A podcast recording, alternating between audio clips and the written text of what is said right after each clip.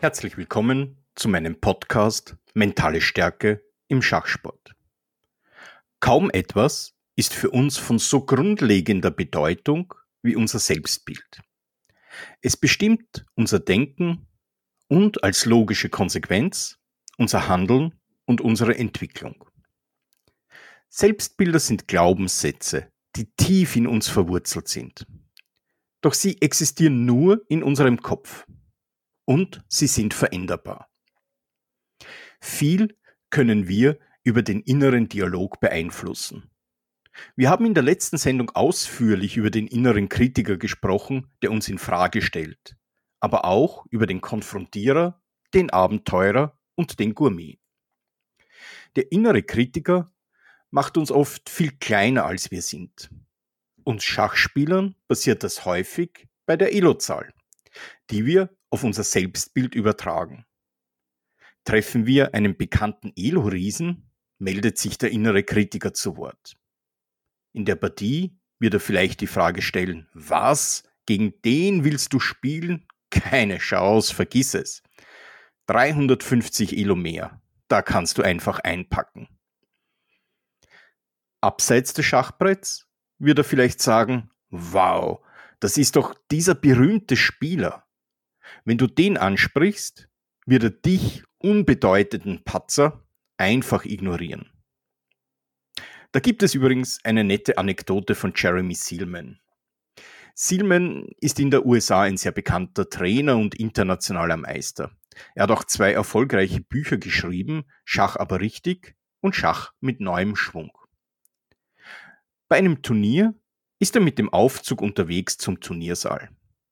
Da steigt ein Stockwerk höher ein weiterer Turnierteilnehmer hinzu und er fragt Silman mit großen Augen. Sind Sie etwa der berühmte Jeremy Seelman? Seelman bejaht dies höflich, reicht dem Schachfreund die Hand und sagt, und wie heißen Sie? Der Teilnehmer antwortet, ach, meine Elo-Zahl ist so niedrig. Mein Name ist für Sie daher völlig uninteressant. In seinem Selbstbild schafft es unser Schachfreund also nicht, zwischen seiner Spielstärke und seiner Größe als Mensch zu unterscheiden. Er ist völlig elohörig und überträgt das auf alle Lebensbereiche. Persönlich bin ich kein riesiger Freund zwischen ständigen Vergleichen und Metaphern Schach und Leben. Einiges geht wohl Hand in Hand, vieles wird an den Haaren herbeigezogen und viele Vergleiche sind einfach unsinnig. Wohl aber bin ich ein Anhänger einer realistischen Selbsteinschätzung. Es gibt auch die Amateure, die keine Hemmungen haben, bei der Analyse von Großmeistern ungefragt auf das Brett zu greifen und den Meistern zu zeigen, was sie denn alles übersehen. Ihr Selbstbild ist unrealistisch hoch. Und ihre Feinfühligkeit, naja, die ist wohl kaum vorhanden. Am besten fährt man wohl im Leben mit einer realistischen Einschätzung seiner selbst, allerdings mit einem Schuss Optimismus. Lieber sich selbst ein bisschen überschätzen als unterschätzen, aber eben nur ein bisschen. Auch beim Bewerten der Schachstellung ist dies zu empfehlen. Ein Aufschlag von plus 0,2 bei der Stellungsbewertung ist wohl ideal. Ja, diese Engines-Bewertungen plus 0,2, minus 4 und so weiter, die hat sich heute klar durchgesetzt. In meiner Generation hat man noch von Plus ist gleich gesprochen, von Plus Minus, von leichtem Vorteil und dergleichen. Gerd Schnieder, ein hervorragender Trainer aus der Steiermark, erzählte mir übrigens bei einem Vortrag über die Arbeit mit Computern, die starken Engines sind so programmiert, meinte er, dass sie die Stellung mit plus 0,02 Punkten bewerten. Und zwar um plus 0,2 Punkte mehr, als sie tatsächlich einzuschätzen wären.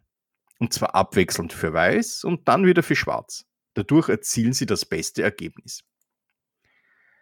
Erstaunlich, dass sogar Maschinen mit einer leicht positiveren Bewertung besser fahren. Gut, der Vortrag war fünf, vor fünf Jahren in der Zeit vor Alpha Zero. Ob die heutigen Engines auch solche kleinen Tricks parat haben, kann ich nicht beurteilen, da bin ich einfach kein Fachmann dafür. Doch wie sieht es nun aus, wenn wir dem Elo-Riesen am Brett gegenüber sitzen? Hat die Elo-Zahl überhaupt eine realistische Aussagekraft? Je länger ein Spieler schon im Geschäft ist, umso eher ist sie ein sehr verlässliches Zeichen für seine Spielstärke. In dieser Hinsicht ist Elo wirklich ein hervorragendes Maß für die Spielstärke. Bei jüngeren Spielern hat sie deutlich weniger Aussagekraft. Sie kann deutlich zu niedrig sein, aber auch manchmal deutlich zu hoch. Junge Spieler werden mit einem wesentlich höheren Faktor bewertet. Das führt dazu, dass ihre Schwankungen erheblich sind. In einem Monat können sie mal locker 300 Elo gewinnen, in einem anderen 100 Elo verlieren. Kann schon sein, dass der jugendliche Spieler in dem Moment, wo sie auf ihm treffen, realistisch bewertet ist. Oder noch immer deutlich zu niedrig. Kann aber auch sein, dass sein Sprung deutlich zu hoch war und er nicht so stark spielt, wie er eingeschätzt ist. Am besten, Sie finden es in der Partie selbst heraus. Sitzen wir nun dem Elo-Riesen gegenüber. Sollen wir uns gleich auf eine Niederlage einstellen, damit es im Nachhinein nicht so schmerzhaft ist? Viele Spieler machen das in der Tat, zumindest unbewusst, und schlagen sich dadurch bereits vor der Partie selbst. Natürlich ist die Chance, dass wir verlieren, größer, als dass wir ein Remis holen oder einen Sieg. Aber die Chance existiert und sie ist real. An dieser Stelle möchte ich euch ein Geheimnis verraten. Die sogenannte 500-Punkte-Regel. Nun, bei der 500-Punkte-Regel gehen wir davon aus, dass Sie an einem guten Tag bis zu 500, 250 Elo stärker spielen können, als Ihre Elo-Zahl es besagt. Sie haben vielleicht wunderbar geschlafen, der Tag ist perfekt gelaufen und Sie bekommen eine Eröffnung oder eine Struktur auf das Brett, in der Sie sich wohlfühlen, mit der Sie gut vertraut sind. Bei Ihrem Gegner hingegen ist einfach alles schief gelaufen. Die Gelsen haben ihn beim Schlafen abgehalten, das Mittagessen war grausam und dann spielen sie auch noch eine Variante, die ihm wirklich nicht behagt. Gut möglich, dass er in dieser Partie um 250 Elo schlechter spielt als ansonst.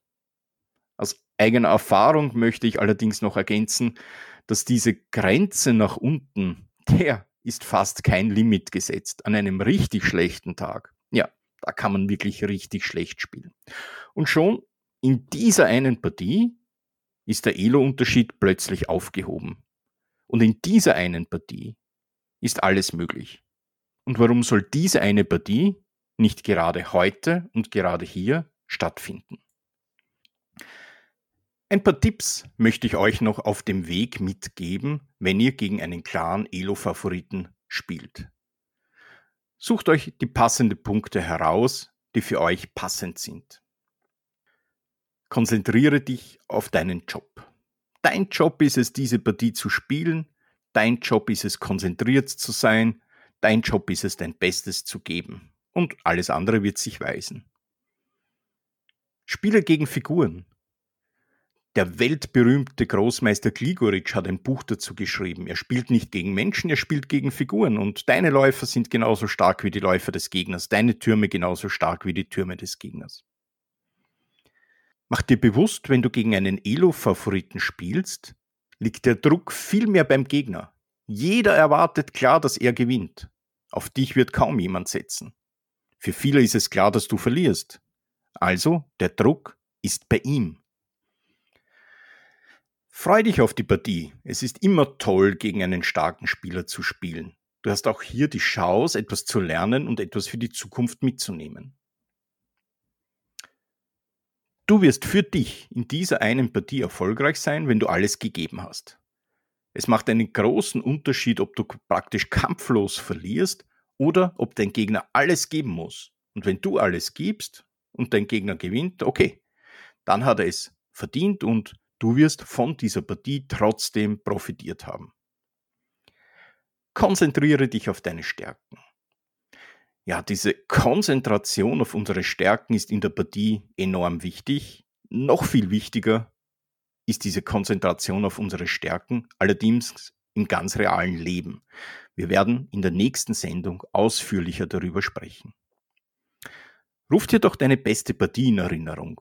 Am besten hast du deine beste Partie auswendig gelernt, kannst sie immer wieder herab, hervorrufen, kannst dich immer wieder mit ihr auseinandersetzen und immer wieder spüren, wie es dir dabei gegangen ist. Das stärkt dein Selbstvertrauen. Ruf dir in Erinnerung, wie du schon klar bessere Spieler geschlagen hast. Das ist sicher schon mehrfach vorgekommen.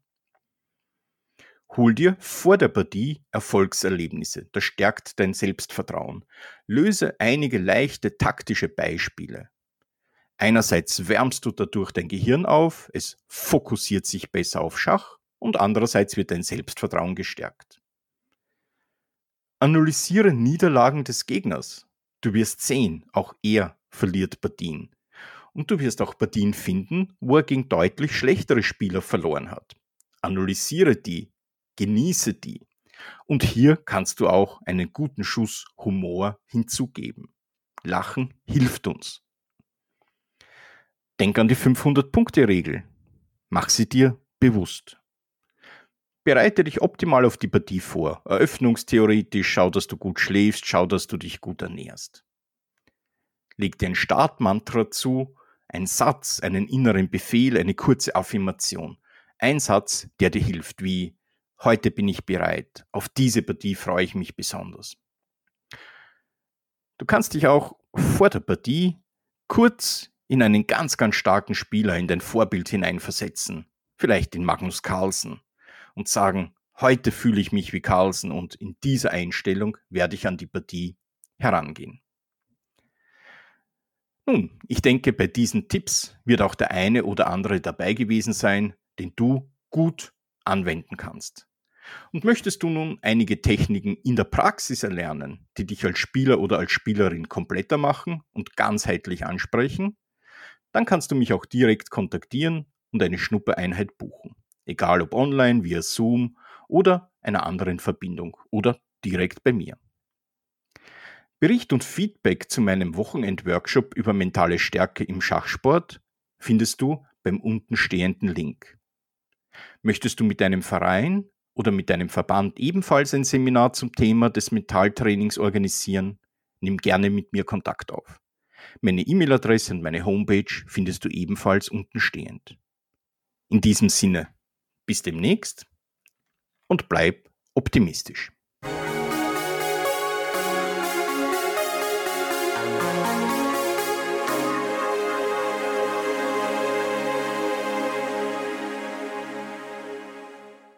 Schatz, ich bin neu verliebt. Was? Da drüben. Das ist er. Aber das ist ein Auto. Ja, eben. Mit ihm habe ich alles richtig gemacht. Wunschauto einfach kaufen, verkaufen oder leasen. Bei Autoscout24. Alles richtig gemacht.